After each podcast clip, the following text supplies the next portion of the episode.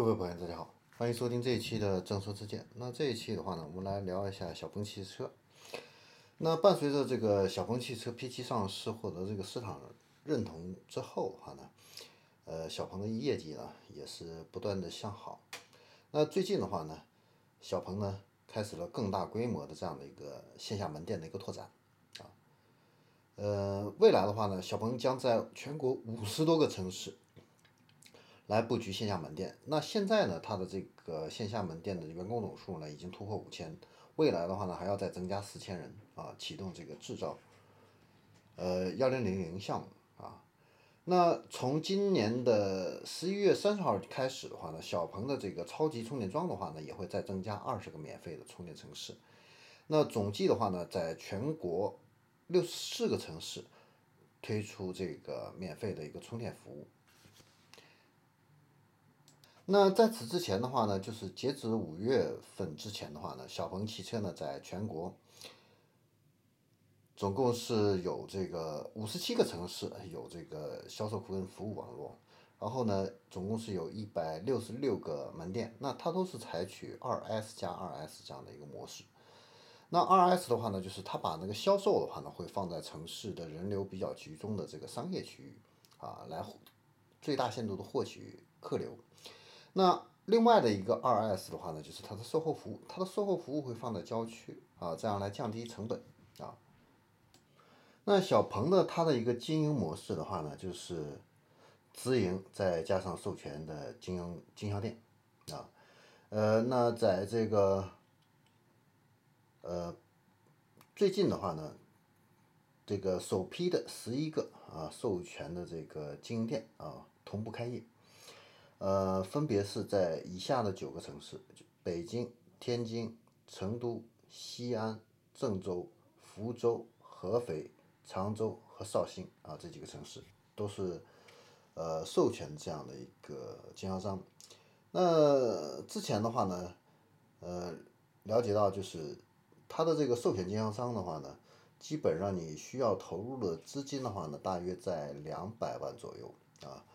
呃，然后在这个闹市区，你要有这样的一个经营的一个场地，能够按照小鹏的这样的一个呃要求来进行统一的一个 SI 的这样的一个标准设计跟建造啊，这是小鹏汽车的一个经销商的一个加盟的这样的一个情况。那小鹏汽车现在的一个经营情况怎么样呢？那在上个月的话呢，呃，小鹏汽车的话呢，也出示了它的第一份财报啊。那它在第三个季度的话呢，总共交付了八千五百辆车，啊，呃，总收入的话呢是十九亿，呃，比去年同期的话呢是增长了百分之三百四十多，啊，比第二个季度的话呢也增长了百分之两百三十多，啊，那营收呢应该说是总体来说是暴涨，但是呢它的这个毛利率啊还是偏低的。啊，毛利率只有百分之四点六，那跟理想汽车百分之十八相比的话呢，还是有比较大的这样的一个差距。那从今年四月份开始的话呢，小鹏汽车的这个销量的话呢，是开始出现这样的一个下滑，从一千多辆下降到六月份最低呢是到八百多辆。那整个上半年呢，小鹏汽车呢销量是四千六百九十八辆。那同比下滑呢是百分之五十一，跌出了造车新势力销售榜单的前三名。那七月份的时候啊开始回暖，但是呢，呃，纵观这个七月份交付的这个车型啊，呃，新车啊 P7 要比小鹏的这个 G3 呢要多很多啊。呃，看十月份的这样一个交付数据的话呢，我们就能看出来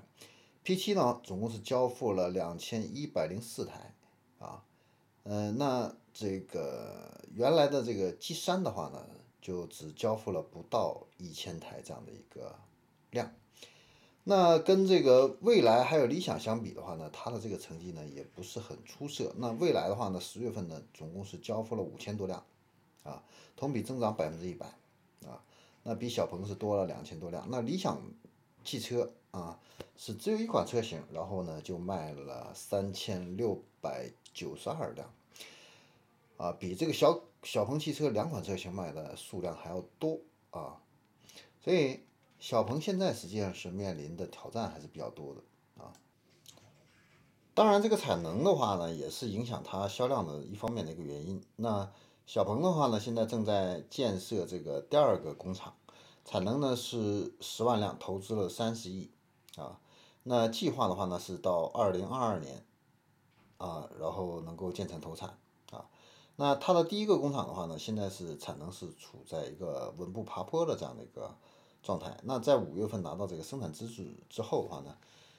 呃，在一百六十天的这个时间里边，它肇庆的工厂生产了一万辆的这样的一个 PC。那小鹏汽车最终的一个网点的一个规划是多少呢？它的目标是要增呃这个，